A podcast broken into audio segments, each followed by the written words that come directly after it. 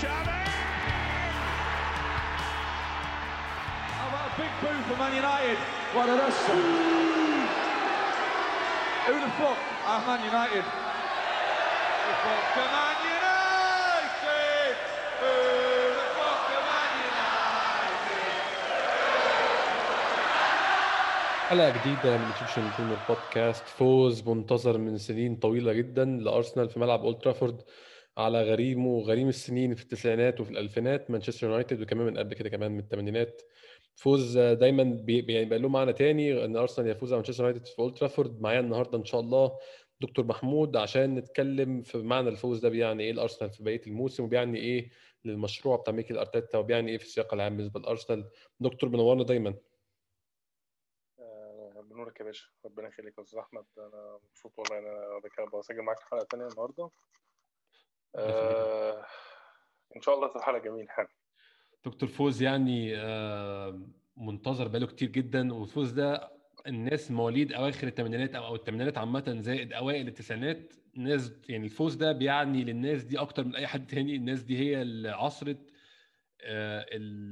المنافسه قويه جدا بين ارسنال ومانشستر يونايتد. الناس دي هي اكتر ناس معشش عندهم كره مانشستر يونايتد حتى في الاوقات اللي احنا فيها دي، اللي هي ارسنال مش مكانته كنادي ولا مانشستر يونايتد مكانته كنادي. لكن ما زال حتى بالنسبه لي انا شخصيا ماتش مانشستر يونايتد في اولد ترافورد، سواء كان في اولد ترافورد او سواء كان في الاميريتس، ماتش من الماتشات اللي انا بقى يعني ببقى انفستد فيها او ببقى مستني النتيجه بتاعتها او مركز مع فريق اكتر من اي ماتش ثاني بصراحه، حتى لو الفرق الثانيه زي ليفربول او زي سيتي بتعني اكتر في السياق العام. بالظبط، ما زلنا يعني لحد دلوقتي مش شايفين ماتش مانشستر يونايتد الذهاب والاياب ده اهم ماتشين في السيزون. طول عمرنا ان احنا الناس كلها تقريبا اغلب الناس اللي هو القدام زي ما انت بتقول شجعوا ارسنال في الفتره بتاعه التسعينات. حتى قبل فينجر كان في عداوه رهيبه بين ارسنال ومانشستر يونايتد، يعني كان في ماتش تقريبا سنه 91 او 92 تقريبا. الماتش كان مدعكه، كان مجزره، وارسنال توقف منه حوالي 4 لاعبين أو 5 لاعبين. كان كمية ضرب وكره غير عادي. يعني هو الفرقتين من زمان، من أكتر من حوالي 30 سنة هما مش بيحبوا بعض. جاء بقى طبعا أيام أرسن فينجر والفرقة بقى اللي عملها. كان ساعتها ما كانش فيه منافس لمانشستر يونايتد. صدت التسعينات دي ما كانش فيه حد، سنة 96 أو 97 ما كانش فيه منافس حقيقي لمانشستر يونايتد. بلاك بيرن روفرز خد الدوري كده بنظام ليستر سيتي سنة 94. اي حاجه يعني كده اللي هو ايه على حين غره يعني زي ما بيقولوا، بس ما كانش فيه منافس فعلي بقى. يعني كان نيوكاسل يونايتد شويه يعني بيعمل شويه قلق كده، انما ما كانش فيه منافس يتقال عليه ان هو ممكن يهدد مانشستر يونايتد والسيطره بتاعته، لحد ما جاء ارسن فينجر وخد الثنائيه بتاعت موسم 97 98. وقتها بقى فيرجسون بقى ركز بقى مع الفرقه دي. ايه الفرقه دي بقى؟ الفرقه اللي عامله لي قلق فرقه بقى خدت ثنائيه، يعني حاجه كانت غريبه الشكل بالنسبه لمانشستر يونايتد بقى، اللي هو ايه كان واخد 6 دوري ساعتها، من سنه 90 لحد 96 تقريبا خد 5 دوري. ففجاه فريق جه خد منهم الدوري وخد منهم الكاس. فكانت حاجه غريبه بقى. ركزوا بقى معانا، بدات الماتشات بقى تبقى ايه، تبقى تاخد طابع تاني بقى، طابع العنف بقى واللعب البدني القوي. خصوصا ارسن فينجر ما كانش انجليزي، يعني كان مدرب جاي من فرنسي، وما كانش برضه ليه اسم كبير، كان جاي من اليابان. ف وبيعمل حاجات جديده، وبيعمل انماط جديده في اللعب، وبيعمل كالتشر جديد. فقال لك بقى ايه ما نخش عليه بقى بلعب البولدوج البريطاني بقى. كان في ضرب كتير وتكسير كتير، بس كنا ايه ماتشات كان فيها سجال، يعني كنا نكسب هناك يكسبونا مره نكسبهم مره. يعني ما كانش في فريق بيعرف يفرض سيطرته على الفريق التاني بشكل واضح. قعدنا كده تقريبا 10 سنين من حوالي 96 لحد 2006 كانت الماتشات فيها سجال رهيب. طبعا حصلت الذروه بقى بتاعه القتال دي، حصلت موسم 2004 2005، يعني الماتش الشهير بتاع معركه البوفيه زي ما كان بيسموها. اظن ده كان دكتور 2003 2004 صح؟ اظن كده 2004. لا 2004 2005 الماتش كان في نوفمبر 2004. الماتش اللي خسرنا فيه انت بتتكلم عن ماتش 40 ماتش يعني. انا فاكر بتتكلم عن ماتش اللي مستر روي فيه اتضرب فيه على قفاه، بكلم عن ماتش تاني انا، ماتش 2003 2004 اللي هو الماتش بتاع الذهاب بتاع الاولد ترافورد ده يعني الماتش ده كان هو النقطه التحول التاريخيه اللي عملت الانفنس يعني. الماتش ده كان في حاجات كتير ماشيه معانا في الماتش، احنا كنا خسرنا خلاص في الاخر اصلا باين كان في غير البلنتي اول مره اشوف البلنتي ضيع بالشكل ده فكان واضح ان هو حظ وعداله، عدل بقى من عند ربنا سبحانه وتعالى ان احنا يعني ما كناش نستحق نخسر الماتش ده ابدا. احنا لعبنا في لحد اخر لحظه، وتمثيل بقى من فينيس روي سبب طرد فييرا، فخلاص هم مانشستر يونايتد افتكر ان هو يكسب الماتش يعني. هم طبعا ادوا العلقه المحترمه عشان يفتكر بعد كده ان هو ما يعملش الحاجات دي في الماتش. الماتش ده بالذات ما تعملش في الحاجات دي، لا ينفع تمثل ولا ينفع تستهبل ولا ينفع تعمل الحاجات دي، تلعب براجل تلعب كرة قدم. بس للاسف مايك رايلي كان له رأي تاني خالص في ماتش 2004 2005 للاسف. اللي حصل بقى بعد كده هم كان لازم ارسنال يتكسر في مانشستر يونايتد كان داخل بحافز رهيب ان هو فريق اللي قدامه ده كسب 49 ماتش مش كسب، لم يخسر 49 ماتش على التوالي، كسب دوري اول مره في التاريخ من تقريبا من سنه حاجه 20 اول مره تحصل ان فريق يكسب الدوري من غير خساره. كانت حاجات كتيره بقى مهينه بالنسبه لالكس فيركسون في الماتش ده يعني، فنازل بقى باكسترا موتيف بحافز اضافي ان هو لازم يكسب ارسنال باي شكل. والماتش بقى اللي تابع الماتش مباشر هيفتكر كميه الضرب اللي ارسنال اتضرب. جاري نيفل كان واخد لوحده مايك رايلي يعني. كان واخد ريس رايح جاي تلطيش من كل الاتجاهات، غير كرة اشلي كول اللي فاكرها برضو اشلي ريس الاثنين السوري دخل في رجله، الاثنين جاري وفيل نيفل الاثنين ده حقيقي كان في كمية ضرب غريبة صراحة يعني، لحد ما لعيبة ارسنال خرجت عن شعورها يعني، اللعيبة كلها حتى ينزل لمن نفسه خرج عن شعوره، قال لي احنا مش جايين نلعب كرة، احنا جايين واضح ان احنا جايين هنخسر بفعل مبين يعني. هو قال الكلام ده، قال ان احنا الماتش ده كان واضح من تصرفات الحكم مش بيدي اي انذارات لمانشستر يونايتد، لعبته بتضرب كتير ومفيش برضو اي نوع من الايقاف يعني، مفيش الحكم مش ناوي ان هو يسيطر على الماتش. سايبها الدكتور لو فاكرها لما ليمبرج كان رايح 1-1 على الجون وريو فيرديناند شد وقعه عادي جدا والحكم ولا حسب فاول اصلا. ده طرد مباشر تحت اي وضع، ده طرد مباشر يعني. مايك رايلي عمل فضيحه في الماتش ده، وبرده يعني هو الماتش ده يعتبر الماتش الوحيد اللي انا ممكن اقول لك يعني ما اقدرش اقول فيه نظريه مؤامره، لا الماتش ده فعلا ان هي كانت مبيته ان ارسنال يخسر فيه. طبعا لازم كان ارسنال يخسر فيه، ان هو لو ارسنال ما كانش خسر الماتش بتاع مانشستر يونايتد ما كانش هيخسر قدام بتاع 5 6 7 10 ماتشات قدام يعني. كان ممكن يوصل للسجل او الريكورد يوصل ل 60 ماتش، فكان الفرصه الوحيده ان ارسنال يقف ان هو يخسر الماتش بتاع اولد ترافورد. دكتور ماتش يعني او هو فوز استنينا كتير قوي عشان يجي تاني 14 سنه برضو نفس النتيجه 1-0، اظن برضو اللي قبله كان 1-0 كان بتاع ويلتورد، واللي قبله كمان كان 1-0 كان بتاع اوفر مارس، فهي دي نتيجه يعني الواحد بيطلع من اولد ترافورد بيبقى مبسوط جدا، بس تسرق الماتش 1-0. بس ارسنال يعني امبارح دكتور بعيد تماما كل البعد عن انه يكون سرق الماتش، ارسنال فريق احسن بكتير جدا من منافسه، قد يكون جزء من السبب ده من الكلام ده بسبب سوء المنافس، ولكن ده لا ينفي برضو حقيقه ان ارسنال امبارح كان متسيد الماتش بالطول وبالعرض. دكتور يعني هنتكلم الاول قبل ما نتكلم في التشكيل، عايز اتكلم معاك في نقطه يعني كنت بفكر فيها من قبل ما نسجل.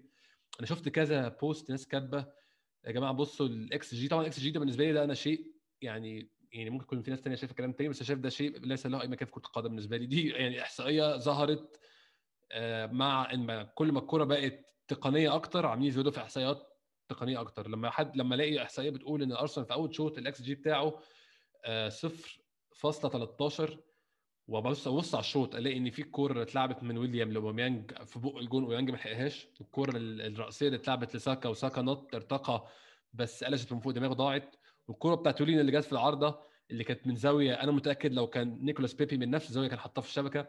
الثلاث فرص دول لما نطلع منهم بعد الشوط والاقي ان الاكس جي بتاع ارسنال فاصله نقطه 13 والاقي الناس كبه ما هو انتوا مهما انتوا ماسكين الكوره انتوا مش عارفين توصلوا برضو. يعني ما اعرفش انت رايك ايه، بس انا شايف ان ده هجس شديد جدا بالنسبه لي انا شخصيا. يعني اتوقع الاكس جي ده خلاص هو على وشك ان هو ينتهي. المفهوم ده يعني خلاص اكزاجريتد واوفر استيميتد بطريقه غريبه الشكل. خلاص يعني في فرق بتعمل اكس جي رهيب، يعني في فرق زي مانشستر سيتي بتعمل اكس جي يعني بالاربعه والثلاثه ونص في الماتش وبعدين بيخسروا في الاخر. الاكس جي بتاع مانشستر سيتي في احد الماتشات تقريبا كان ماتش ليون تقريبا كان 3-2 او 3-3 وفي الاخر خسر الماتش. وبعدين يعني انت ايه اللي استفدته بالاكس جي؟ في الاخر انت ليك نتيجه انك انت هتكسب الماتش او تخسر، سواء الاكس جي بتاعك عالي او الاكس جي بتاعك. هي في الاخر وسيله، يعني لازم يتحط في الكونتكست، لازم يتحط في السياق الصحيح. يعني انا ما ينفعش اكون واحد قاعد بتفرج على ماتش كوره وشايف فريق مضيع 3 كور انا شفتهم بعيني، و3 كور من النوع ده، كوره اوباميانج وكوره ويليان وكوره ساكا، انا شايفهم بعيني كواحد متفرج. وبعد كده اروح اكتب في اي تويتر ولا اي في مقال يا جماعه انتوا اصلا ما بيهددش اصلا المضمر الفريق قدامه. طب هو انت شفت الماتش بعينك، انت مستني الاكس جي ده عشان تقرر حاجه شفتها بعينك؟ الموضوع غريب جدا بالنسبه لي بصراحه. ما هو لازم يتحط في السياق الصحيح عشان نفهم يعني الاكس جي ده هيبقى مفيد ولا لا. ما اعتقدش ان حد اتفرج على الماتش ويقدر يثبت او يقدر يقر ان ارسنال كان وحش امبارح، لا. يعني مفيش حد هيقدر يقول الكلمه دي. انت لا يمكن انكار ان ارسنال كان متحسن جدا امبارح. فانت راح تجيب احصائيه رقميه في الاخر هتفيدك بايه؟ لا، كل ماتش له ظروفه. احنا عايزين برضو نوصل لحته مهمه، ان كل ماتش له ظروف. مش لازم ان كان الاكس جي بتاعنا كان وحش امبارح يبقى احنا فريق هجوميا وحش والحظ خدمنا. ده كلام ما يقولوش غير واحد يعني لا مؤاخذه يعني عنده مشاكل مع ال مع ال مع ال مع الفكره نفسها او مع المشروع نفسه او مع المجموعه. فيا جماعه يعني لو في حد عنده راي، هو خلاص هو رايه وخلاص، ونلتزم بقى كل واحد برايه وخلصنا. في الاخر الحقائق والنتائج هتبان. يعني في الاخر اللي هيفند الزمن هو اللي هيفند الاراء دي. في راي هيبقى صح وفي راي هيبقى غلط، محدش عارف هو فين الراي الصح ومحدش عارف فين الراي الغلط، هيبان مع الوقت. بس طبعا مهم جدا، مهم قوي قوي قوي قوي الحته دي بقى مهمه جدا، انك لما تيجي تبني راي تبنيه على معلومه صحيحه وتبنيه على حقائق وتبنيه على على على على, على, على معطيات صح. يعني ما تألفش وبعد كده وتقعد بقى تهبد زي ما احنا بنقول وتهبد وتقول كلام غير حقيقي بالمره وبعد كده تبني عليه اراء وتقعد تقول لك ما ده رايي ولازم الناس تحترمه. لا، انت لازم في الاخر تبني كلامك على وقائع وحقائق واثباتات ودلائل.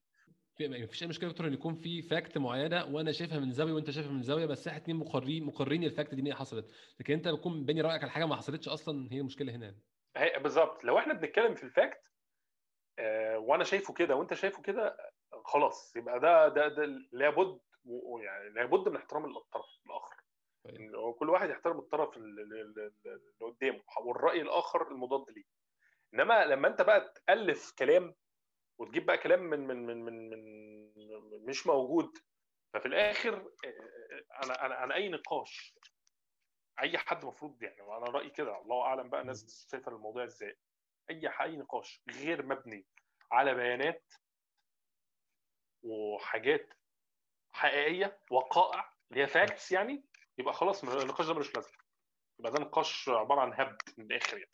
دكتور خلينا نرجع للماتش تاني، ممكن نبدا نتكلم على تشكيل ارسنال. دكتور ارسنال بدا ببرنلينو ورا في الدفاع جابرييل وكيران تيرني، وانا بصراحه مش هقولها بالطريقه دي عشان هو ارتيتا وضح لنا بما لا مجال للشك ان هو مفيش ترتيب ومفيش فورميشنز ومفيش ارقام. يعني ارسنال هقول على اللعيبه على الاقل كيران تيرني، جابرييل، روب هولدنج، هيكتور بانرين. نص الملعب بوكايو ساكا، محمد النني، توماس بارتي، قدام بيريك اوباميانج، لاكازيت، وويليان. دكتور انا ما اعرفش انت شفت ايه، بس قبل ما نتكلم يعني كنت عايز اسالك انت شفت الفريق بيلعب 4-3، بس قبل ما نتكلم في 4-3 هل دكتور في حد من ال 11 دول انت اتفاجئت بوجوده او حد كنت تفضل يكون في حد تاني مكانه؟ يعني شخصيا اتفاجئت طبعا بوجود النني، اتضح في الاخر ان هو شيء ايجابي وشيء كويس. النني برده كان مقدم ماتش كويس قوي في اوروبا، ف ما كنتش متفاجئ المفاجاه اللي هو لا يعني ليه بنعمل كده، كنا نشوف حد تاني. انا كنت متفاجئ اللي هو عشان كنت عندي قناعه ان ارتيتا ما بيهزرش في موضوع جاكا، بس اتضح ان هو قابل للتبديل. برضو اتفاجئت طبعا بوجود ويليان، ما كنتش احب وجود ويليان خلينا اقول بشكل تاني، بس اتفاجئت برضو عشان بيبي طلع من الدقيقه 60 يوم الخميس، فتخيلت ده معناه ان هو هيبدا النهارده، ما بداش برضو. اظن دكتور دول المكانين اللي كانوا فيهم مفاجاه بالنسبه لي شويه، ما اعرفش رايك ايه. اللي فاجئني مش فاجئني يعني، انا كنت غير متوقع كده بس تفهمته في الاخر، موضوع محمد النني طبعا. يعني انا ما كنتش متوقع ان هو هيلعب ماتش كبير زي ده محمد النني، خلينا نكون منطقيين يعني. اللي انا كنت بقى اتمنى ان هو ما يبقاش موجود كان الكسندر لاكازيت، يعني كنت اتمنى ان هو ما يلعبش الماتش ده وينزل حد، يعني يرجع اوباميانج بقى سنتر فورورد ويجيب حد تاني، سواء يطلع ساكا بقى قدام ويلعب مثل النايلز ليفت وينج باك وات ايفر. يعني كنت المهم ان هو يعني كنتش حابب ان لاكازيت يلعب الماتش، بس طبعا كان واضح ان في الاخر ان ميكيل ارتيتا يعني هو المدرب، هو العصر اللاعبين اللي بيبقى قاعد مع اللاعبين دول يوم بيوم، حصص تدريبيه مكثفه، بيبقى عارف ايه الاجهز وايه اللي مش اجهز. الكلام ده محمد نني قاله امبارح، قال من اكتر المدربين اللي انا شفتهم بيذاكروا الخصم بتاعهم كويس قوي. ده هي وبيذاكر الخصم مش ان هو يلعب بنظام رياكشنري، او مش ان هو يلعب بنظام ضد الفعل زي بتاع اوناي امري يعني. لا، مذاكر الخصم ان هو عارف فين مشاكله، فهيلعب على نقاط ضعفه كويس، وفي نفس الوقت هيلتزم بمبادئه. يعني ميكيل ارتيتا من اول ماتش لحد اخر ماتش كان واضح ان هو بيلعب بمبادئ واضحه مش هيغير فيها حاجه. فهو التشكيل والبيلد اب نفسه كان واضح ان هو ثابت، يعني هو مش هيغير فيه كتير، مش هيلعب بقى بطريقه جديده، لا هو نفس البيلد اب اللي هو بيلعب بيه كل ماتش، بس هيغير تكه او اتنين. والتكه او الاتنين مذيع بتاع سكاي سبورت قبل الماتش سالوا فيهم، فهو بذكاء كده بس مع ضحكه كده، انا مش هديك اجابه السؤال ده طبعا، لا لقطها. يعني انا بصراحه احيي المعلق ده على ذكائه، يعني عارف ان هو خطه ارتيتا كلها هتتغير، ان هو خلاص مش هيلعب سيبايوس وشاكا وهينزل مكانهم بارتي والنني، انت كده بتغير حاجه، فايه الحاجه اللي انت هتغيرها؟ فطبعا ارتيتا بذكاء كده قال له لا انت عارف انك انت انا مش هجاوبك على السؤال ده. هو فعلا كان كل المشكله يعني التغيير اللي حصل في الخطه كلها ان هو لعب بقى بارتي والنني، هيلعب بايفوت ديناميك، يعني هيلعب محور دايناميك، محور سريع بيخلص كرة بسرعه، بياخد الكرة ويحاول يطلع قدام، اتنين بروجريسيف مش شاكا وسيبايوس. وده مش عيب في شاكا وسيبايوس، شاكا وسيبايوس مناسبين لماتشات تانية اكتر من بارتي والنني. يعني برضو احنا مش عايزين نعظم الاسماء، احنا عايزين نعظم الرول، نعظم المركز.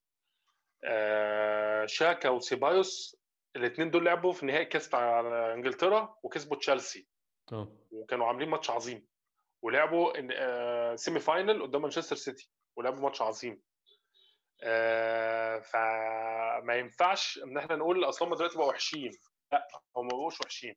هي الكاركترستيك بتاع الخصم او الصفات بتاعه الخصم كانت محتاجه بارتي والنني، كانت محتاجه لعيبه بتضغط من اول دقيقه لاخر دقيقه زي ما شفنا محمد النني امبارح، كانت محتاجه لعيبه بتستلم الكوره من خط الدفاع وتطلع بيها قدام، لو خسرت الكوره ترجع تعمل انترسبشن سريع او اطراد سريع للكوره. اللي ساعدنا في كده برضو مانشستر يونايتد على فكره، وطريقه لعب مانشستر يونايتد شويه غريبه، يعني مش غريبه شويه بالنسبه لنا، بسيطه سهله، انها بتلعب بنظام الضغط المتوسط.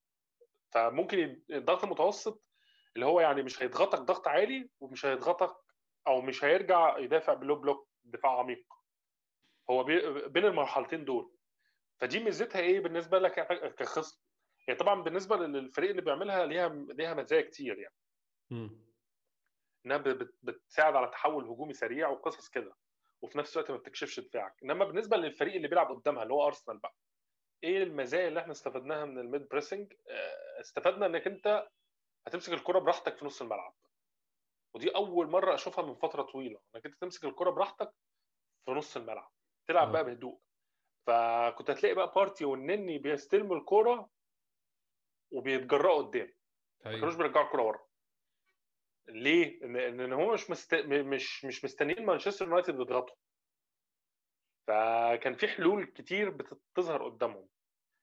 فهو ارتيتا بقى لعب على الحته دي، حته بقى ان هو هيغير، يعني هيخلي بقى لعيب يطلع قدام يسحب لاعب معاه، قصه زي كده، بحيث ان هو يبعد على قد ما يقدر الضغط عن بارتي والنني.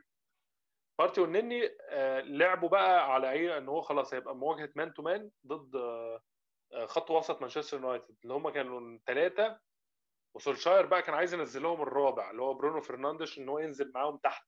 يعني هو كان في فريد ومكتوميناي وبوجبا، هو كان عايز بقى برونو ينزل معاهم كمان، يبقى يعمل اللي هي تفوق 4-2. انت كده انت عملت تفوق عددي في نص الملعب، هتكسب. طبعا ده سولشاير انا طول عمري ما مش بقتنع بيه اصلا كمدرب، فده قد ايه هو واحد ساذج ما عندوش اي فكره. خط ارسنال برضو اللي هو بارتي والنني بس عرفوا يكسبوا الموقف ده. ليه؟ الحاجات بقى اللي ارتيتا كان بيعملها، تفاصيل كده بقى صغيره قوي. لاكازيت ينزل تحت، يعني لما يلاقي فريد ومكتوميناي يضغط على بارتي، تلاقي لاكازيت نزل مع فريد ويقعد يرخم عليه ويقعد بقى يديله كتف 2، مش فاهمني؟ فما كانش التفوق العددي بتاع سولشاير اللي هو عايز يعمله 4-2 ده بيحصل ابدا. كان بيلاقي كل ما بيبقوا عايزين يتفوقوا عدديا يلاقوا لاكازيت بينزل من تحت يضغط، كانه كان بيلعب محور بالظبط. وده من الماتشات الممتازه لاكازيت، يعني انا مش بقتنع بيه كتير، وانا يعني الناس كلها عارفه رايي فيه، بس امبارح عمل ماتش تكتيكي عظيم حقيقي ممتاز. كان بينزل في نص الملعب بيلغي اي افضليه عدديه لمانشستر يونايتد. اللي كان بيعمل كده برضو كان ساكا كان ساعات بيضم كده في نص الملعب، ما بيبقاش على الوينج باك، يروح ضم في نص الملعب في الشمال كده، يعمل كده قلق لعيبه المحور بتاعت مانشستر يونايتد. فكانت لعيبه المحور بقى بتاعت يونايتد بقى تلاقي نفسها ايه، بدل ما هي كانت المفروض تبقى 4-2 تلاقي نفسها 3 من ارسنال ضد 2 من مانشستر يونايتد. ف ده بقى التاكتكس بقى اللي هي بتاع ده شغل المدربين يلاقوا. يعني هو كان مفترض لو اي حد هيبص على الورق هيقول لك ان ايه، طب ده كده فريد وماكتوميناي وبوجبا وبرونو فرنانديز بيسقط تحت برضه، يبقى كده 4 لمانشستر يونايتد على الاثنين بتوع ارسنال بارتي والنني. لا ده كده الماتش خلص خلاص مانشستر يونايتد. ده اي حد هيبص على الورق او اي حد هيحلل الماتش قبل ما يبدا اللي هو البريفيو بتاع الماتش. تبص بقى في الشوط الاول تلاقي المواقف كلها اللي ارتيتا كان بيخلقها لعيبته مواقف 3 الارسنال ضد 2 من مانشستر يونايتد. بتلاقي ساكا ينزل، لاكازيت ينزل مع بارتي ومنني، فيبقى في 3 من ارسنال ضد 2 من مانشستر يونايتد. فعشان كده كان في هجمات كتير بتروح من العمق، تلاقي بارتي كذا مره دخل، هتلاقي النني كذا مره حاول يباصي، هتلاقي حاجات كده كانت بتتعمل من ورا محور مانشستر يونايتد، من ورا ظهرهم. فريد طبعا بعد الانذار اللي خده كان بقى مهزوز تماما، مش عارف يعمل اي حاجه، كان بيترقص، اي حد كان بيخش عليه كان بيرقصه. في حاجات برضو زي الحته بتاعت انا شفتها في الشوط الاول عجبتني قوي، يعني الدور بتاع ساكا التحول، يعني في الترانزيشن الهجومي الترانزيشن الدفاعي. يعني هو في الدفاع كان بيرجع يبقى ليفت باك، بيرجع يبقى ظهير ايسر عادي، بيحاول يستخلص الكره ويسترجع الكره. في الهجوم كان بيسقط شويه ناحيه حاجه اسمها ليفت هاف سبيس، اللي هو المسافه او المساحه اللي ما بين الجناح الايسر وسط الملعب. فكان بيعمل قلق بقى لماكتوميناي، ويعمل قلق لوان بيساكا اللي هو الباك اليمين بتاع مانشستر يونايتد. هيعملوا ايه بقى؟ المفروض ان هم بقى يركزوا معاه، يقفلوا عليه الهاف سبيس، ولا يشوفوا بقى تيرني اللي طالع يجري ده هيعمل اوفرلاب، ولا يشوفوا اوباميانج. شوف هي دي بقى الحاجات اللي انا اتكلمت عليها قبل كده في حته البوزيشنال بلاي او اللعب التموضعي. انت المفروض تخلق في كل مربع في الملعب موقف تتفوق بيه على خصمك. هو ده اللي عمله ارتيتا امبارح باللعب التموضعي او البوزيشنال بلاي. انت ازاي في حته زي اللي هي الحته بتاع الليفت ميدفيلد او اللي هو خط الوسط الشمال انت تفوقت على يعني بضرب لك مثال يعني مش أيوة. بضرب لك مثال فقط ازاي تفوقت عليهم تماما. انت مدافع مانشستر يونايتد اللي هو بيساكا ولاعب المحور بتاعه من محور المدافع اللي هو ماكتوميناي مش عارفين يتصرفوا. مش عارفين يتصرفوا ليه؟ ان ساكا في الليفت هاف سبيس واوباميانج قدم قدام بقى مهاجم شمال بقى ليفت انسايد فورورد وكيرن تيرني بقى ليفت وينج باك. ده انا بكلمك في الطور الهجومي بقى اللي مش عاجب الناس اللي هو الطور الهجومي اللي بيقول لك اصل ارتيتا جبان. ده 3 قصاد 2 اهو ومش عارفين التانيين مش عارفين يتعاملوا معاهم. فعشان كده تلاقي تيرني كذا مره طلع عمل عرضيه وأوباميان كذا مره دخل جوه المنطقه كانت منها الكره اللي بيليرين عملها عرضيه وكانت ما لبستش في وش رجله دي لو انت فاكرها في الشوط الاول طلعت منه وكان ناحيه شمال هو هو هرب من ناحيه الشمال ودخل جوه المنطقه دخل بقى سنتر فورورد وبيلرين عمل الكروس كانت المفروض تلبس في رجله هي طالت عليه شويه بالظبط مع ساكا اللي هو عامل قلق في الليفت هاف سبيس. طبق بقى على كده الناحيه اليمين هتلاقي الناحيه اليمين نفس القصه بوجبا واللوك شو في الطور الهجومي بتاع ارسنال هيلاقوا مين قدامهم؟ هيلاقوا بيلرين طالع في الليفت رايت وينج باك ويليان بيخش في الرايت هاف سبيس في الهاف سبيس اللي هو في الناحيه اليمين وبارتي بيحاول يقدم برضه قدام. فهتلاقي ان ارتيتا في كل حته خلق موقف تفوق 2 ضد 3 3 ضد 2 على طول في اي حته في الملعب. فيعني الماتش اللي عمله امبارح كان ماتش ممتاز ممتاز. هو مش ماتش عظيم صراحه يعني مش اللي هو التوب منه لا هو ماتش بس ماتش ممتاز ان هو لعب عرف مشاكل مانشستر يونايتد من اول دقيقه. مانشستر يونايتد ما هدتش ارسنال في ولا كوره تقريبا. انا ما شفتش غير الكوره اللي انا فاكرها غير الكوره بتاع جرينوود اللي كانت بالظبط هي كوره جرينوود والكوره الثانيه اللي كان في نسبه حظ. يعني هو بصراحه بتوقعت ده الجول مانشستر يونايتد يجيبوا الكوره اللي جت اتلعبت من ناحيه اليمين وخبطت في النني خبطت في وش لانه جت في العرض. هي دول الكورتين اللي عملوهم في الماتش كله ده اللي هو تخبيط لا انا بكلمك على الكوره اللي هي بتاعت جرينوود لا او الشوط الاول هي دي الكوره الوحيده اللي هم عملوا لينو شالها دي لينو شالها من الزاويه الضيقه. هي دي الكوره الوحيده اللي انا بقول لك ان مانشستر يونايتد عرف يعمل فيها خطوره او عرف يعمل فيها موقف تفوق على ارسنال. الشوط الاول كله بقى كان بالطريقه دي تحركات ويليان. هو ويليان طبعا كان مش تحركات التوب مش الماتش العظيم منه الماتش وحش صراحه بس كان كماتش انضباطي عمل ماتش كويس. يعني هو كان هو مش وينجر يعني عشان نبقى فاهمين برضو مش وينج. ويليان مش وينجر مش جناح. ويليان بيبقى له دور ان هو حاجه اسمها انسايد فورورد. يعني ايه؟ يعني هو مهاجم بس على الطرف. هو وظيفته ايه؟ وظيفته ان هو يحاول ياخد الكره يخش في الفراغ ده او اللي هو الرايت هاف سبيس ده بحيث ان هو يفضي يسحب معاه حد من المدافعين او الاظهره بتاع الخصم يفضي المسافه او المساحه لبيلرين يجري فيها. ده كومباينيشن كويس. يعني ويليان وبيلرين كومباينيشن كويس. يعني الشراكه ما بين ويليان وبيلرين احسن بكتير جدا. هم مع عدم اعجابي انا شخصيا بويليان خالص ولا بمستوياته ولا بالصفقه من اول لاخرها ولكن الشراكه ما بين ويليان وبيلرين ماشيه احسن من الشراكه ما بين بيبي وبيلرين للاسف يعني بكتير لسبب معين. في مبدا من مبادئ البوزيشنال بلاي بيقول انك انت ما ينفعش تلعب بوينج باك مع وينجر تراديشنال. ده مبدا معروف نيفر انك انت تلعب ده مع ده ما ينفعش. لازم تلعب لو انت هتلعب واحد وينج باك يبقى لازم تلعب قدامه واحد بيخش في الهاف سبيس زي ويليام زي ساكا. ما ينفعش يبقى تلعب جناح تقليدي مع واحد وينج باك.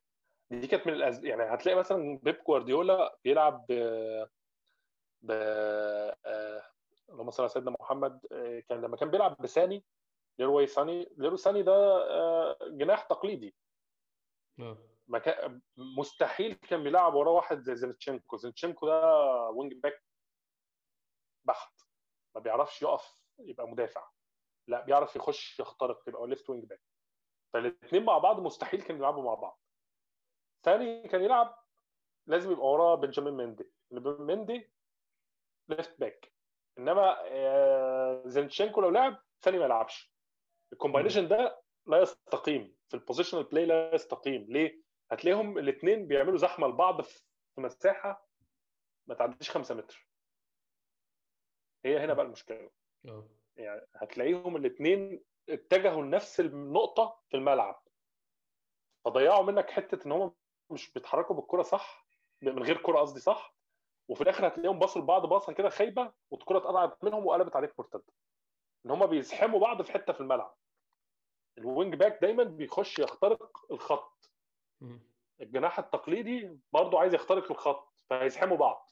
لا، فبعد لو انت هتلعب بوينج باك زي بيرلين مثلا، يبقى قدامه واحد بيلعب في الهاف سبيس اللي هو انسايد فورورد زي ويليام. وده بقى اللي احنا شفناه، الاثنين بقى يعملوا مع بعض روتيشن، مدوره. ده بقى اللي احنا شفناه في اللقطه بتاعه ضربه الجزاء. هتلاقي ان ويليام دخل على خد الطرف، يعني هو كان المفروض ان هو انسايد فورورد، يعني المفروض ان هو جوه يعني ايه، بيسقط جوه ديب، بيسقط جوه العمق او في مركز الملعب. لا ما عملش كده، هتلاقيه هرب على الطرف وبيلرين دخل في الهاف سبيس من ورا بوجبا كده، فويليام لقط الحته دي راح مديله الباس على طول من ورا بوجبا جال بيلرين. فالكومباينيشن ده هو اللي بيكسبك الماتشات الكبيره، مش الكومباينيشن اللي هو بتاع بيلرين وويليام، قصدي كومباينيشن ان اللعيبه بتبقى فاهمه هي بتعمل ايه، اللي هو الروتيشن بتاع البوزيشنال بلاي، او اللي هو ان لما لعيب يسيب مكانه لازم لاعب تاني يخش يغطي المنطقه دي. هو بيلرين ساب حته الرايت وينج باك ودخل جوه عمق الملعب، فويليام كان لازم يبقى هو رايت وينج باك، وهو ده اللي حصل. فهل بيبي بيعمل الكلام ده؟ لا، بيبي ما بيعملش الكلام ده، ولحد دلوقتي ما عنده مشكله في الكلام ده. وارتيتا يعني خلاص فاضل يعني تكه، وهيقول ان هو انا زهقت منه، ان هو فعلا مش فاهم بيتحرك ازاي من غير كوره، ومش فاهم ازاي المفروض ان الكوره تمشي، ومش فاهم ازاي. اصل هو اللاعب لا يدور حول بيبي، لا في في في الفرقه اهم من اللاعب، يعني اللاعب مفيش لاعب اهم من من من من من, من المجموعه. فهو بيبي لما يفهم المعلومه دي هنستريح، كلنا هنستريح.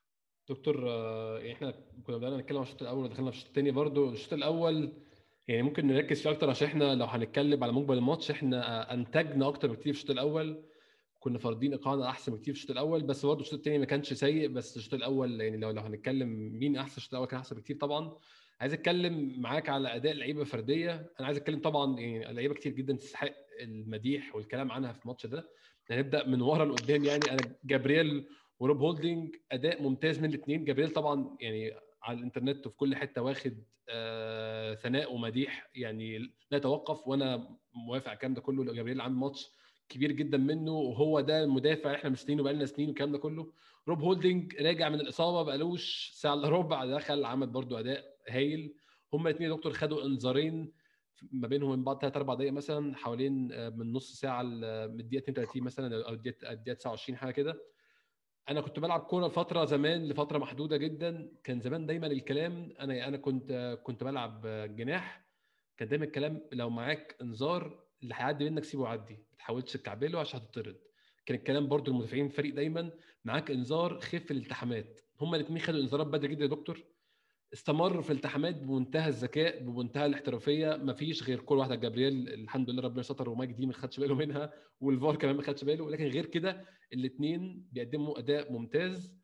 وخدنا في اعتبار كمان ان هما كان معاهم انذار تلتين الماتش، اداء ممتاز جدا يا دكتور بصراحه. بالظبط، هو عجبني. طبعا ما عجبنيش حته ان هم خدوا انذارات بدري، بس عجبني حته هم الاثنين عملوها، وواضح ان هم يعني الحته دي كان فيه انستراكشنز جامده عليها، انك انت لازم تعلم على ماركوس راشفورد. الحته دي كان من اول دقيقه في الماتش هم عملوها، ما تخليش ماركوس، يعني ماركوس راشفورد لما اتساب في ماتش بتاع تشامبيونز ليج اللي هو ماتش بتاع لايبزيج بهدل الدنيا وجاب هاتريك على طول. هو ماركوس راشفورد كده، انا حتى من اول ماتش لعبه كده كان بتاع فانجال ده يوم كسبونا 3-2، هو كان اول ماتش يلعبه اصلا ونزل جاب جونين وعبهدل الدنيا قدام اصلا.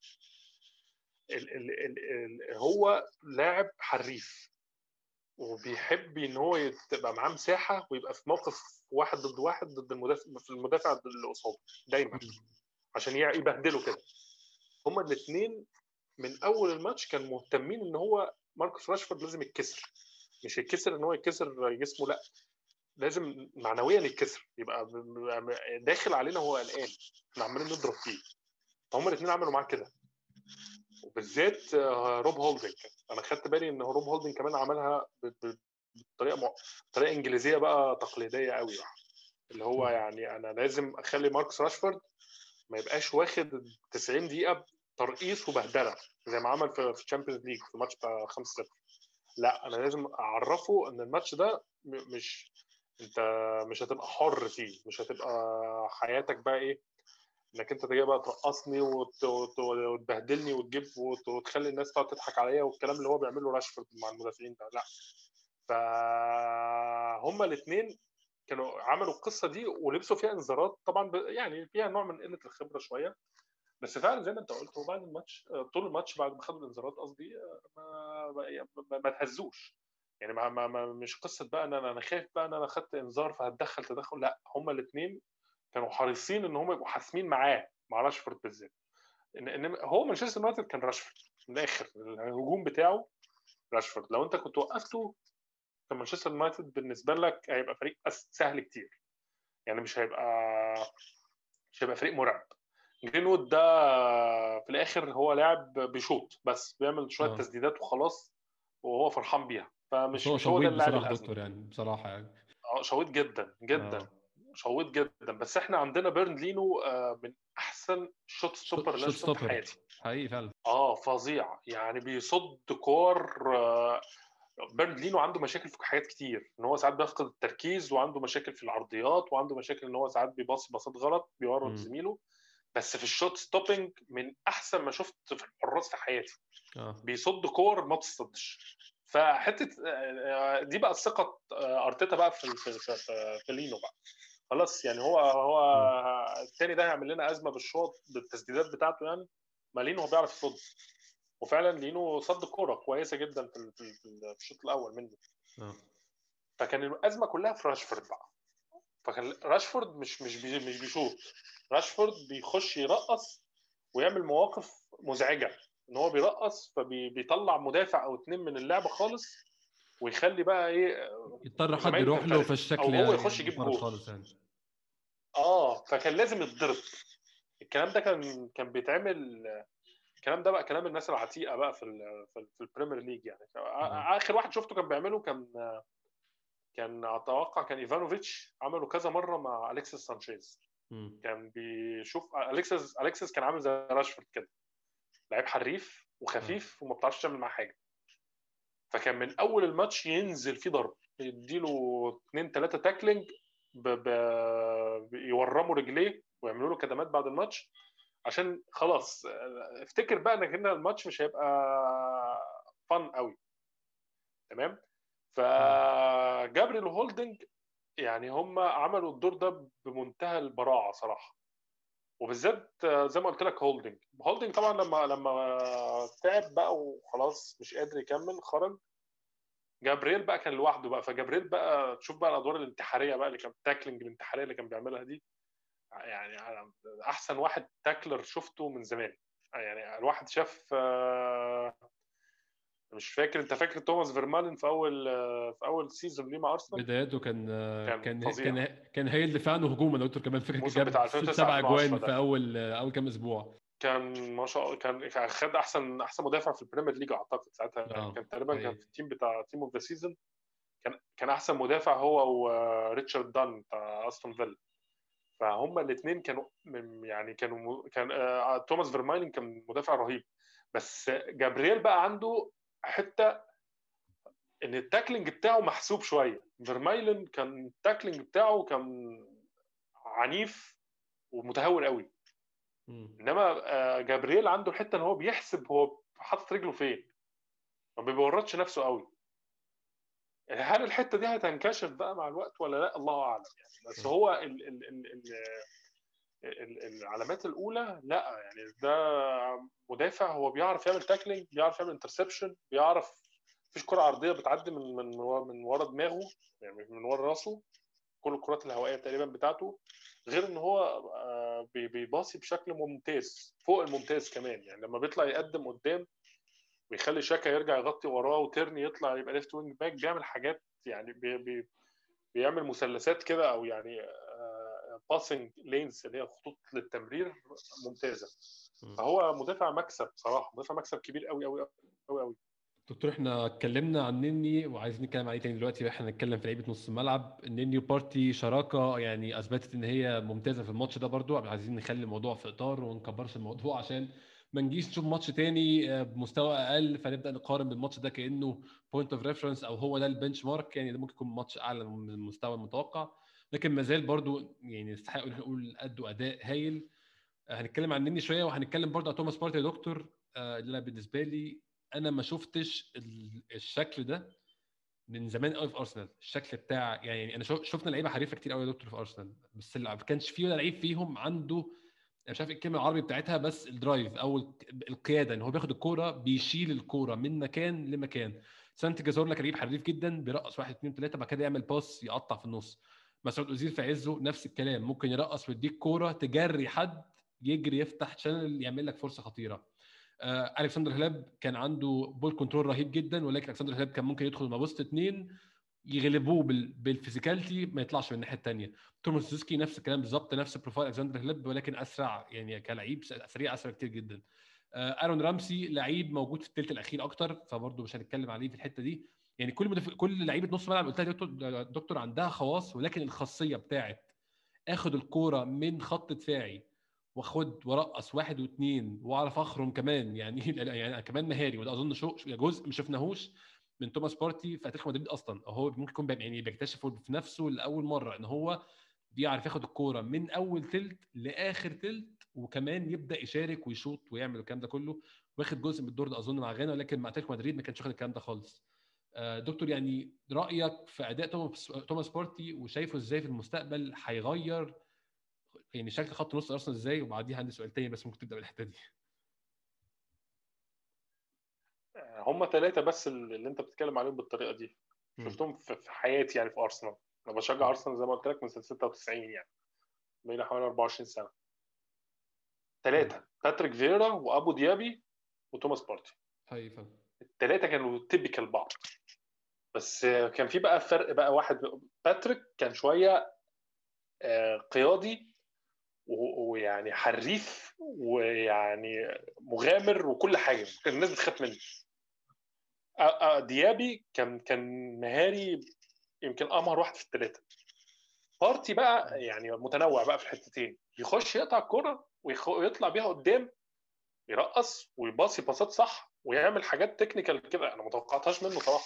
يعني ما توقعتش ان نشوف بارتي بيدي باص بوش القدم الخارجي، يعني اول مره ما كنتش اتوقع كده. بس هو كمان بيباصي عارف انت في نوعيه باص كده بحبه في اللعيب بتباصي الكره بغل، في لعيبه بتباصي الكره بمرقعه، برضو النني من اللعيبه بتباصي الكره بغل. انا بحب اقول اللعيب اللي بيباصي الكره يعني بضمير، اللي هو بيدي الكره لزميله في رجله، عشان انت بتدي الكره لعيب كره قدم محترف اكيد يعرف يستلمها، ما اعرفش بيلعب كره بالراحه ليه يعني.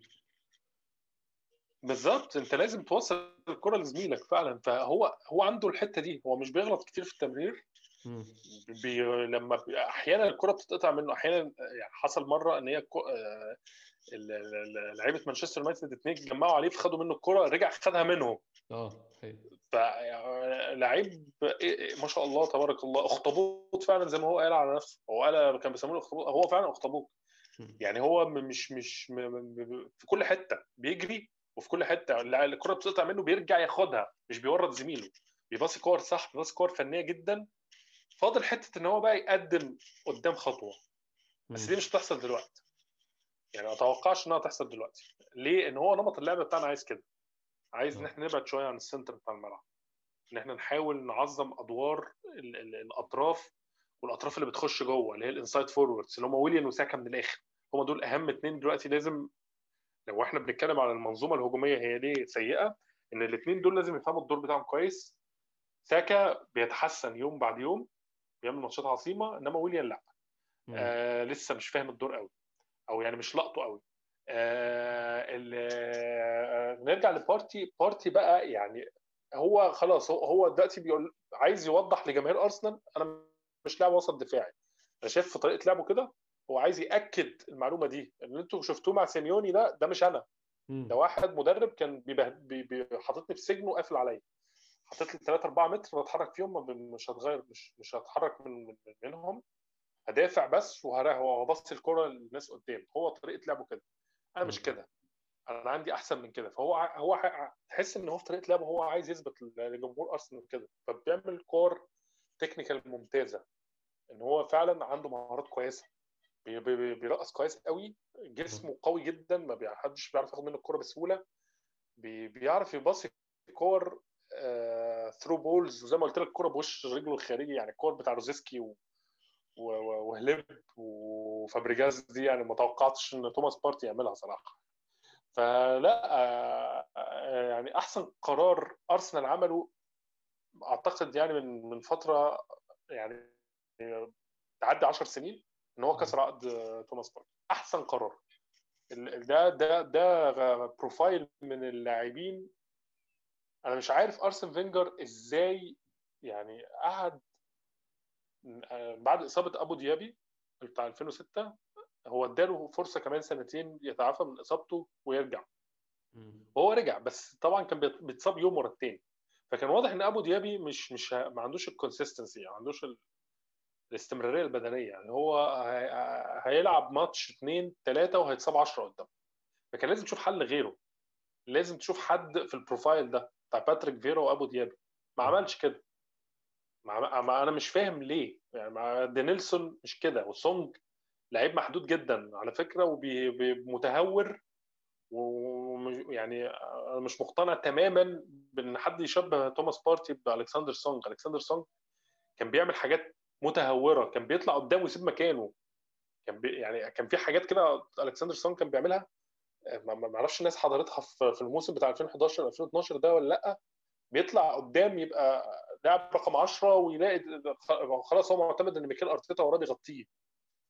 لا، بارتي ما بيعملش كده. بارتي لما الكره بتفقد منه ما بيسيبش وراه مساحات او فدادين الخصم يستغلها، بيرجع يقفل عليهم. الحاجه دي كان بيعملها باتريك فيرا زي ما قلت لك وابو ديابي، بس ما شفتش حد تاني كان بيعملها بالشكل ده.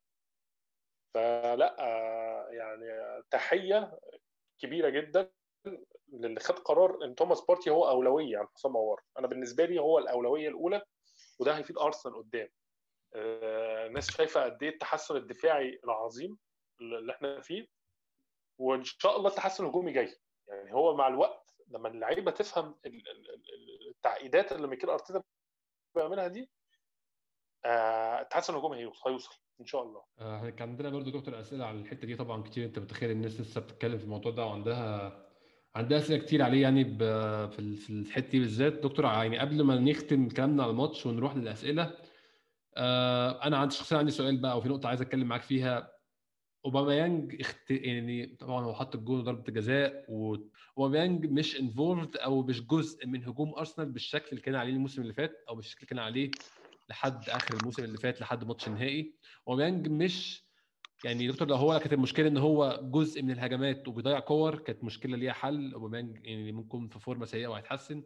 كانت المشكله ان هو ابطا، هنتفاهم ان هو السن. لو مشكله ان هو عنده مشكله، يعني لو في حاطين ايدينا على مشكله معينه كان هيبقى ليها تفسير، ولكن هو دكتور مش جزء من الهجمه في وقت كبير من الاوقات. امبارح كان امتى جزء من الهجمه؟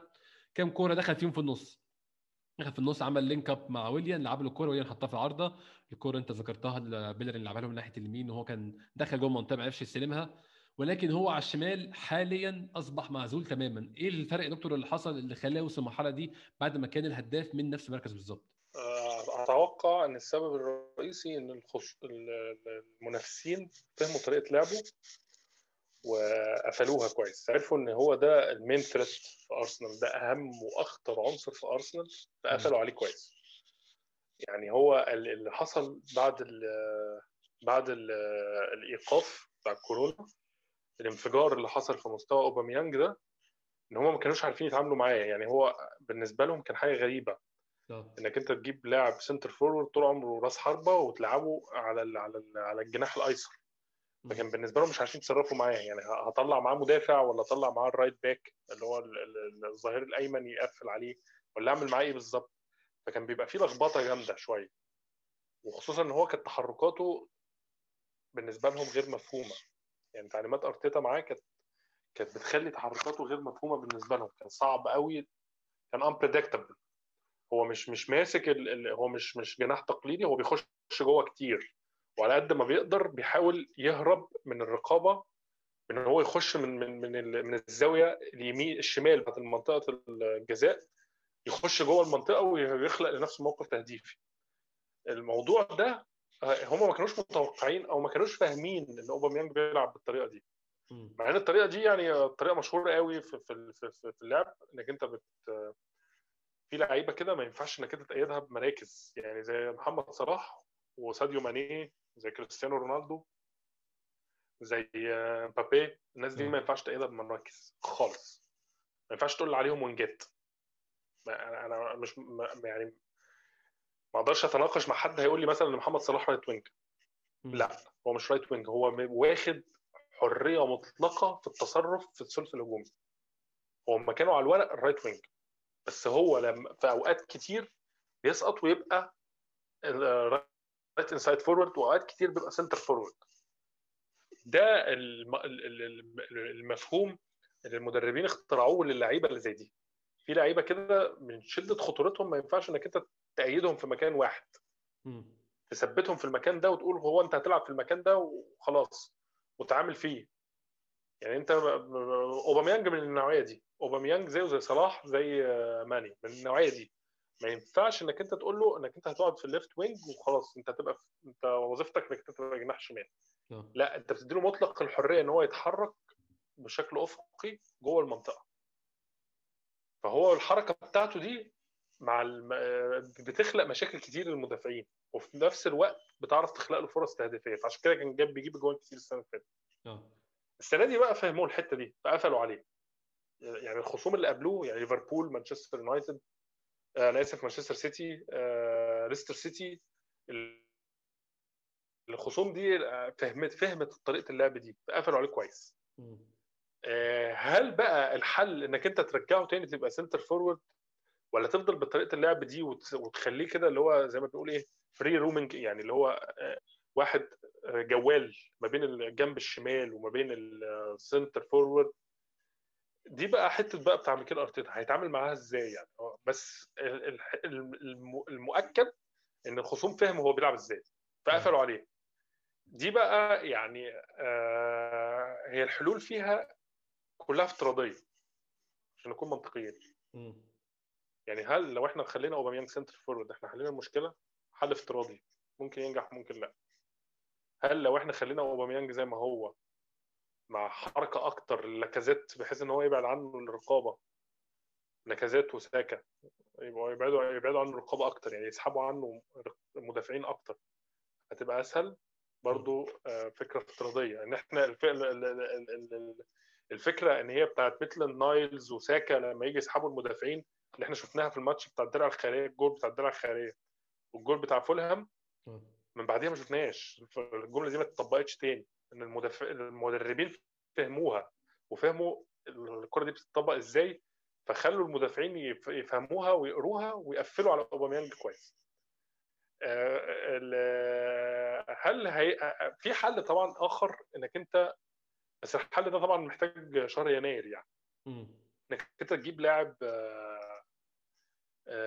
ليفت انسايد فورورد جديد، احنا نجيب وينجر تاني يعرف يعمل الحركه دي. انا شايفه هيبقى بقى، انا شايف ان ده ظلم لساكا، شايف ان ده ظلم كبير لساكا، بس هو ساكا مش هيقدر يكمل السيزون كامل لوحده.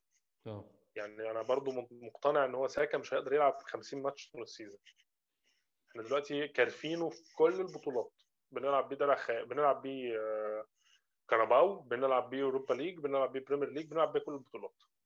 ف هيحصل له في الاخر زي اللي حصل لجاك ويلشير. انا شايف كده لو استمر بالطريقه دي هيحصل له زي اللي حصل لجاك ويلشير، البيرن اوت. هيجي بعد موسمين 3 هتلاقي بقى مشاكل بدنيه، مشاكل عضليه ومشاكل بدنيه بقى تظهر له. بالظبط، انك انت جيت عند الفتره المهمه قوي، فتره النمو البدني، فتره البيك بتاع النمو البدني بتبقى من 19 ل 21 سنه. انت جيت عند الفتره دي وبتكرفه وبتعمله، بتثقل عليه باحمال بدنيه رهيبه. فلا يعني اتمنى جاهدا ان ميكيل ارتيتا يشوف له بديل، مش بديل عشان هو وحش، بديل عشان لازم يريحه، لازم يعمل روتيشن كويس في المركز ده. فده من الحلول اللي هترجع اوباميانج تاني، ان هو يجيب له لاعب سريع بيعرف يلعب في الليفت هاف سبيس ده، بيعرف يسحب المدافعين معاه. انت لازم تفضي مساحات على قد ما تقدر لاوباميانج. اوباميانج لو ما فضلوش، لو ما عرفتش تفرغ له مساحات هينتهي، هيختفي من الماتش، وده اللي احنا بنشوفه دلوقتي. احنا اظن غطينا كل حاجه حصلت في الماتش. هناخد بريك سريع جدا وهنرجع ناخد الاسئله اللي انتوا بعتوها لنا على تويتر، استنونا.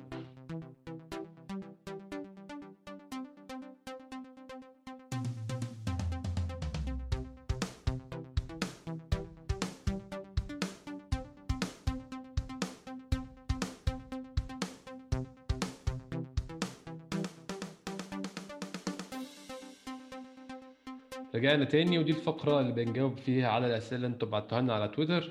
دكتور، أسئلة كتير قوي على موضوع خط الوسط، ويعني في المرحلة الجاية واحنا رايحين في المستقبل هل هتبقى في شراكة ثابتة ولا الشراكة اللي حسب الماتشات؟ عندنا أسئلة كتير جدا. عندنا سؤال عن الموضوع ده من أحمد عصام سعيد، وعندنا كمان طبعا في سؤال من أحمد مسعد 500 على توضيح أكتر فكرة البوزيشنال بلاي، الدكتور اتكلم عليها في النص الأولاني.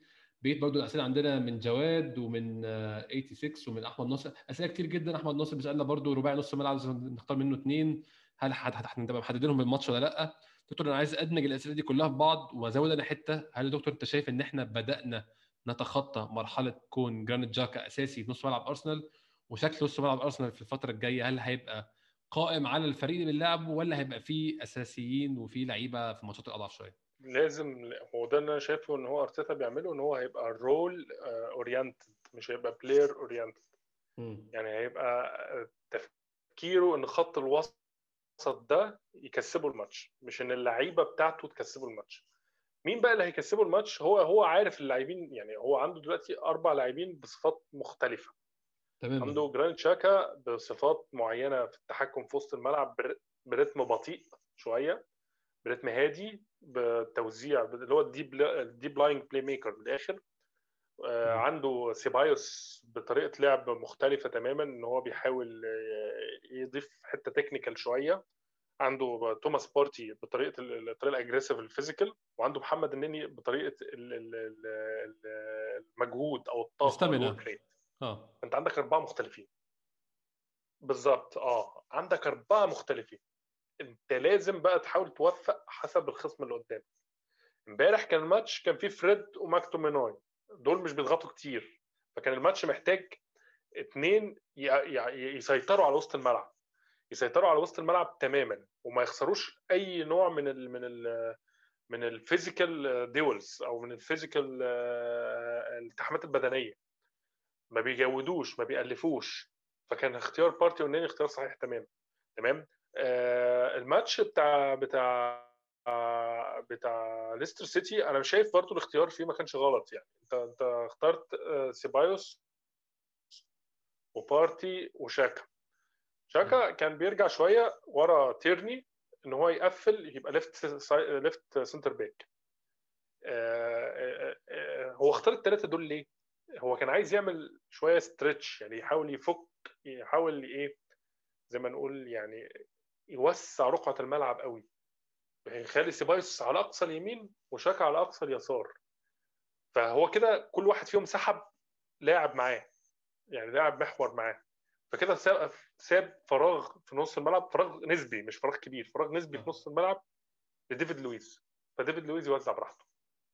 الفكرة نفسها كانت كويسة، بس طبعا التنفيذ ما كانش صحيح قوي يعني، وخصوصا كمان بعد اصابه لويز ظهر ان التنفيذ كان فاشل بعد اصابه لويز يعني. انما في لما كان لويز بيلعب اتعمل كذا كوره كده كيرن تيرني واللاكازيت والبيلرين من ورا ظهر مدافعين ليستر سيتي، وكانت الكور دي كانت فرص تهديفيه كانت ممكن تبقى احسن من كده.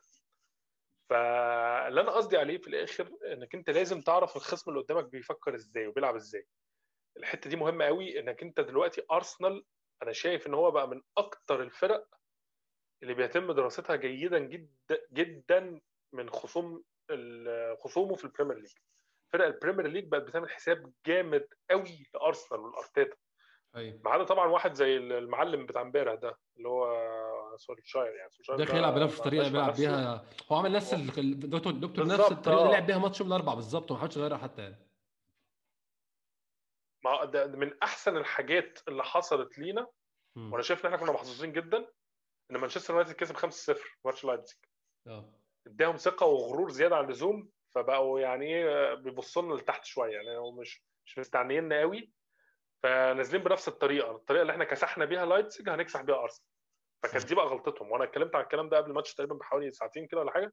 قلت ان هم ما عندهمش خيال قوي، وما عندهمش، هم خلاص شايفوا ان الطريقه دي كسبتهم باريس سان جيرمان وكسبتهم لايبزيج فهتكسبهم اي فريق في العالم.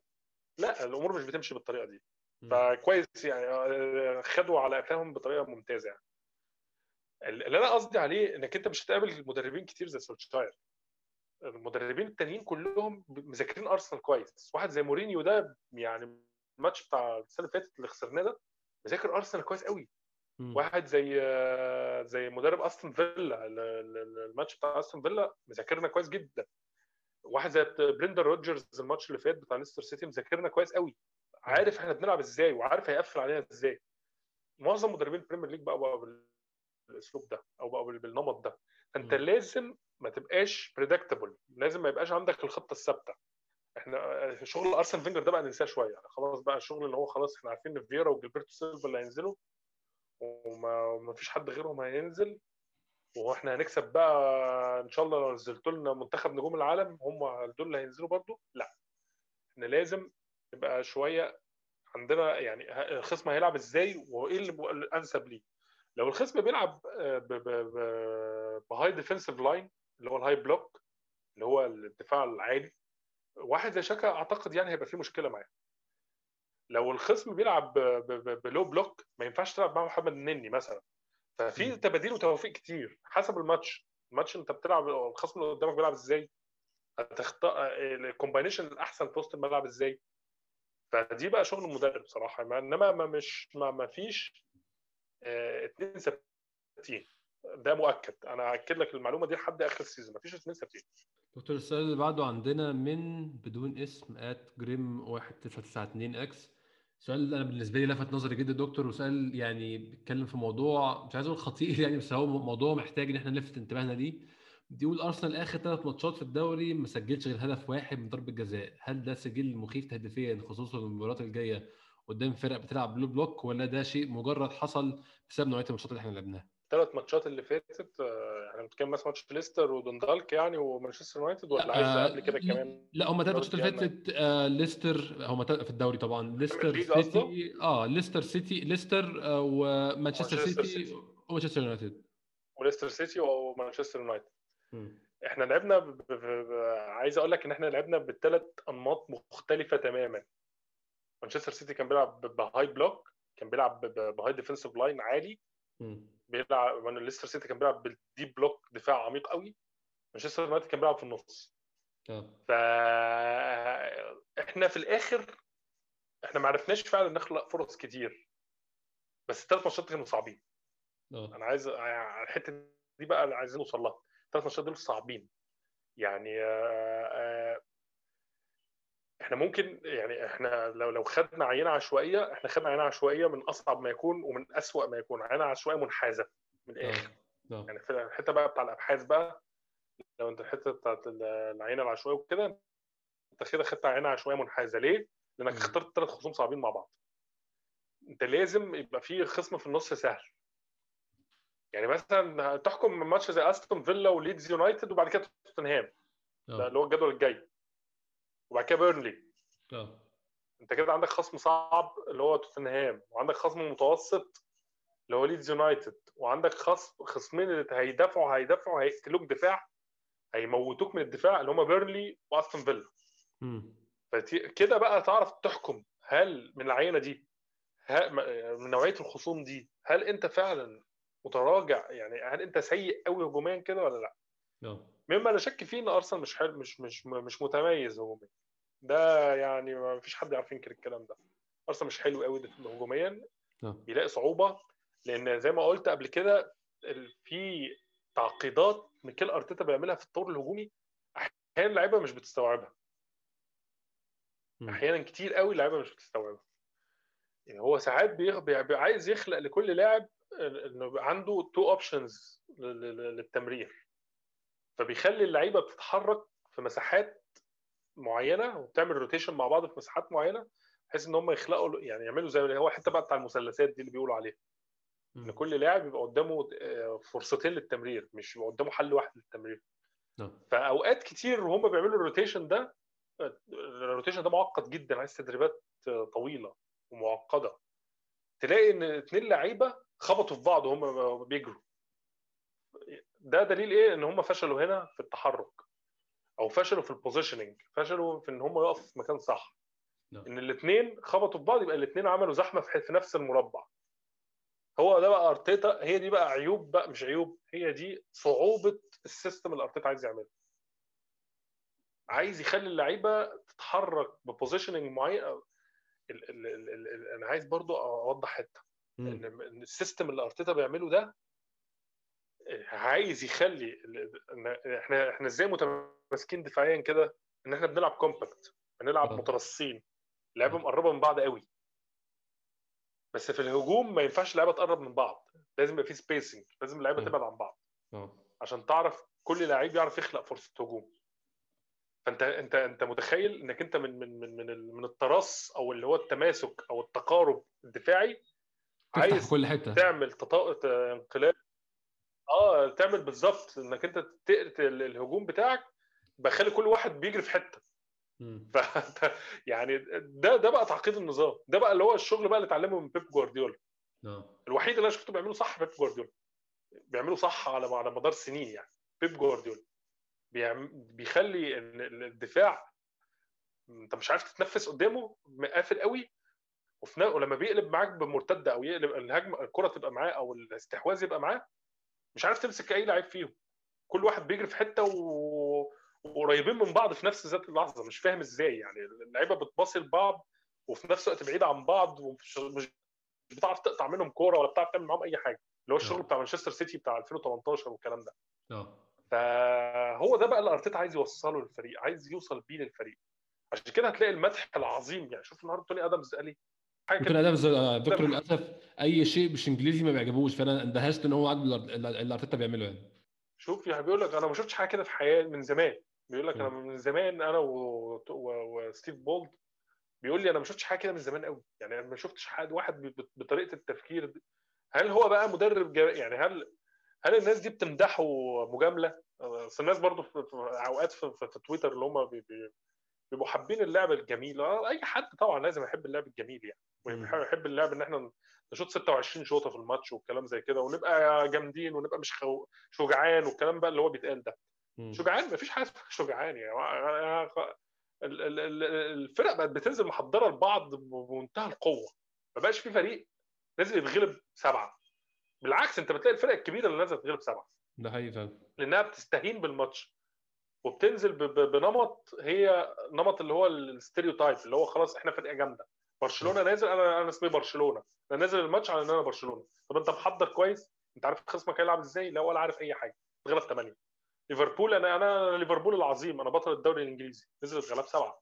ان هو خلاص ما بقاش فيه خصم اهبل من الاخر. يعني انت لازم يعني تبقى محضر الماتش كويس قوي، مذاكره كويس قوي، عارف لعيبتك تتحرك ازاي في كل حته.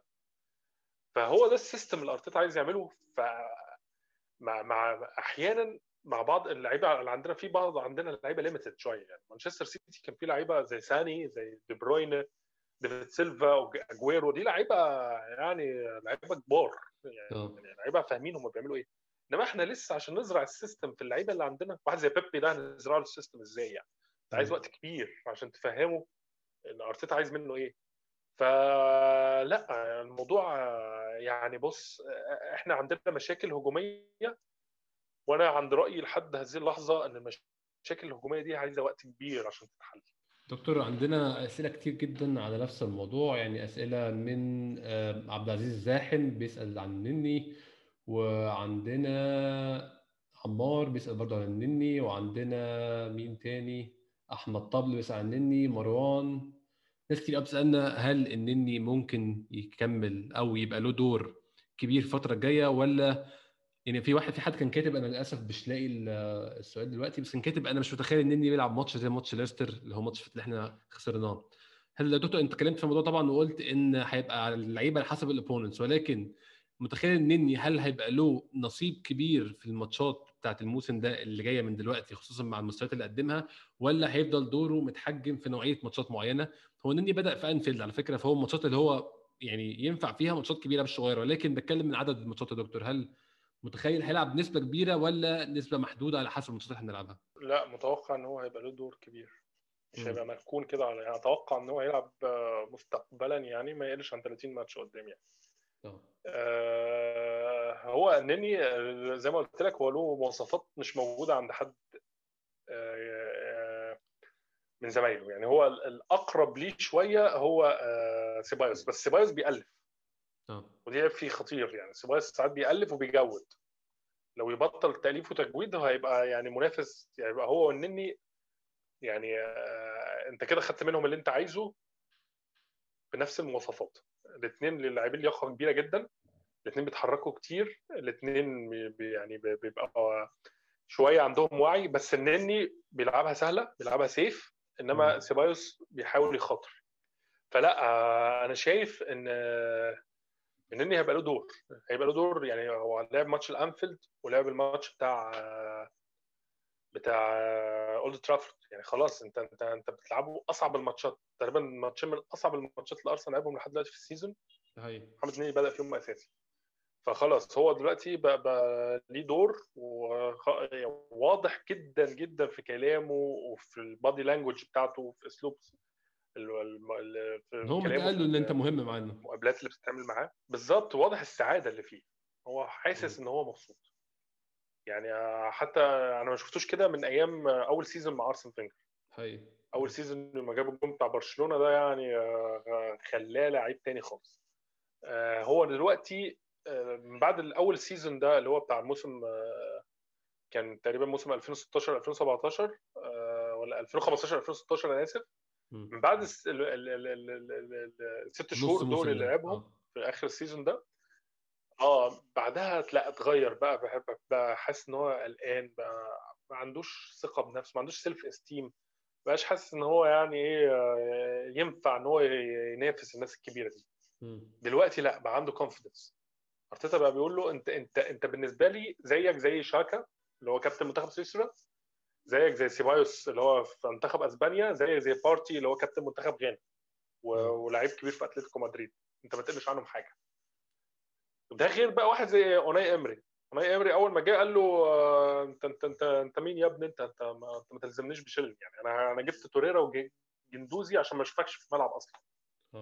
فمهما حاول يعني، دي برضو حته تاثر شويه على نفسيه اي لاعب، مهما حاول هو عارف ان هو لعيب محدود، وعارف ان هو عنده مشاكل كتير، ان هو مش يعني هو مش هو اللي هينقلك، هو مش باتريك فيرا، هو بيقول لك انا مش كده، هو مش بيرلو مش تشافي، هو لا لعيب مواصفات محدده مطلوبه منه، انما لو طلبت منه اكتر من كده مش هيفيدك قوي.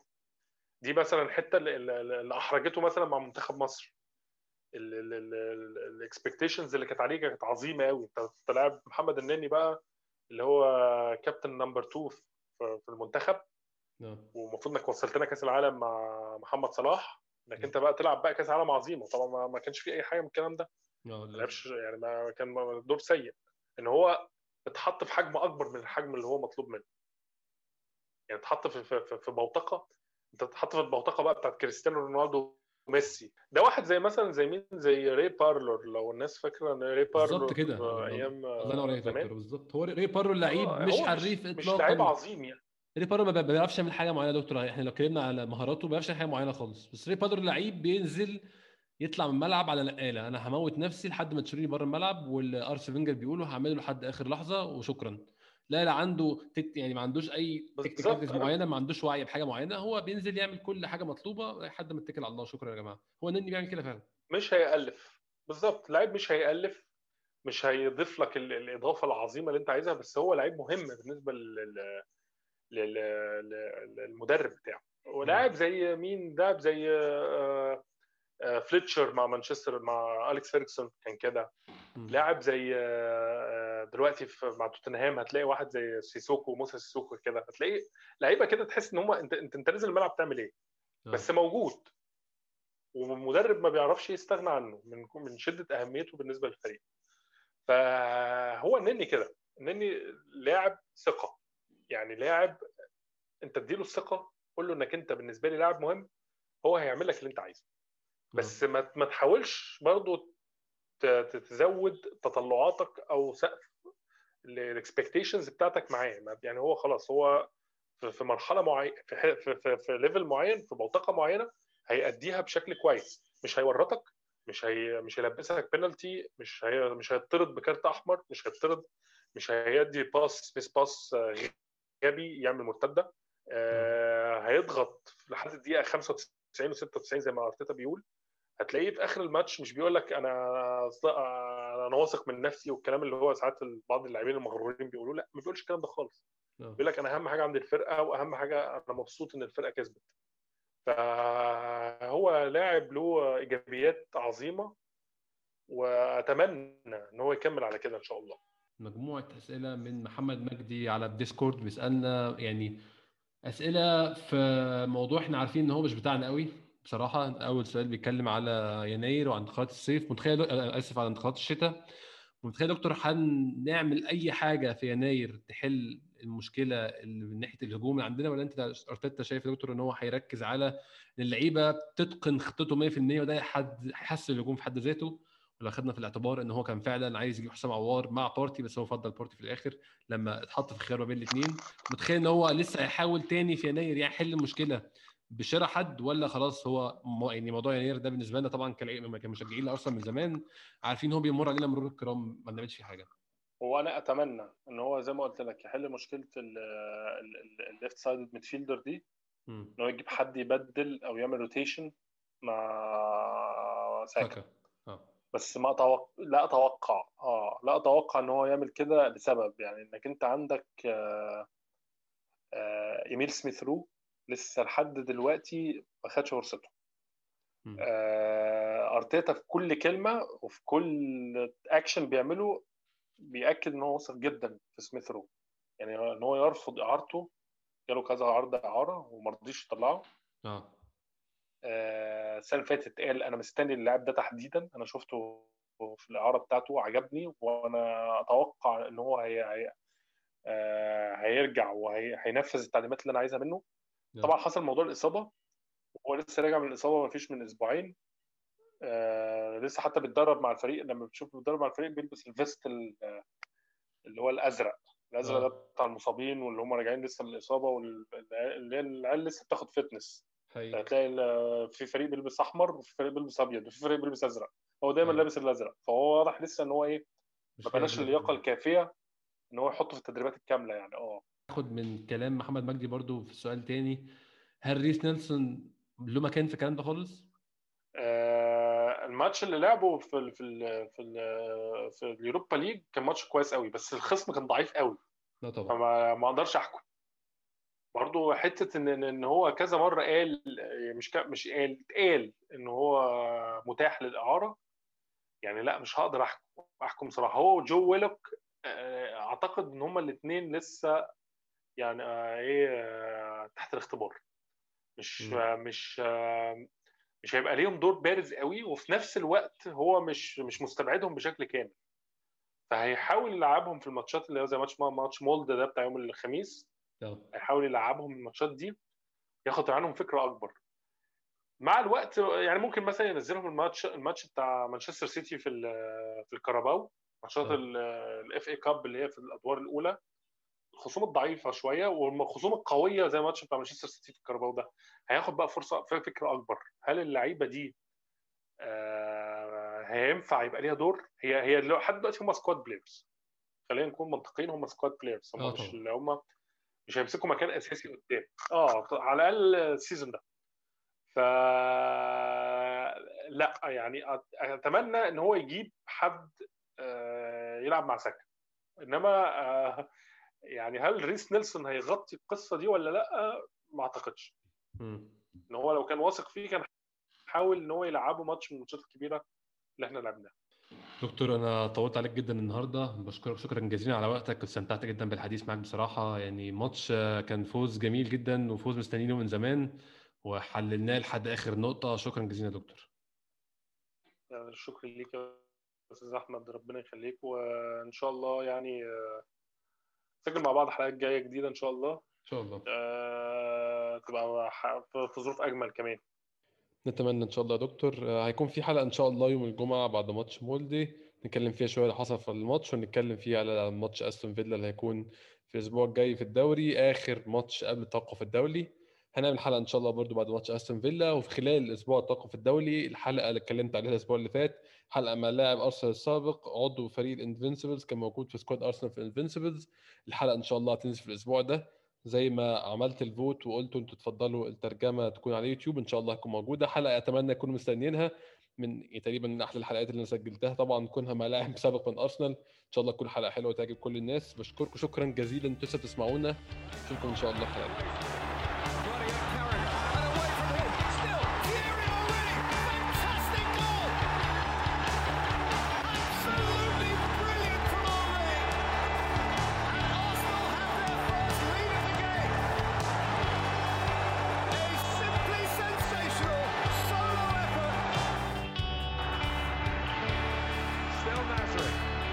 Shout out!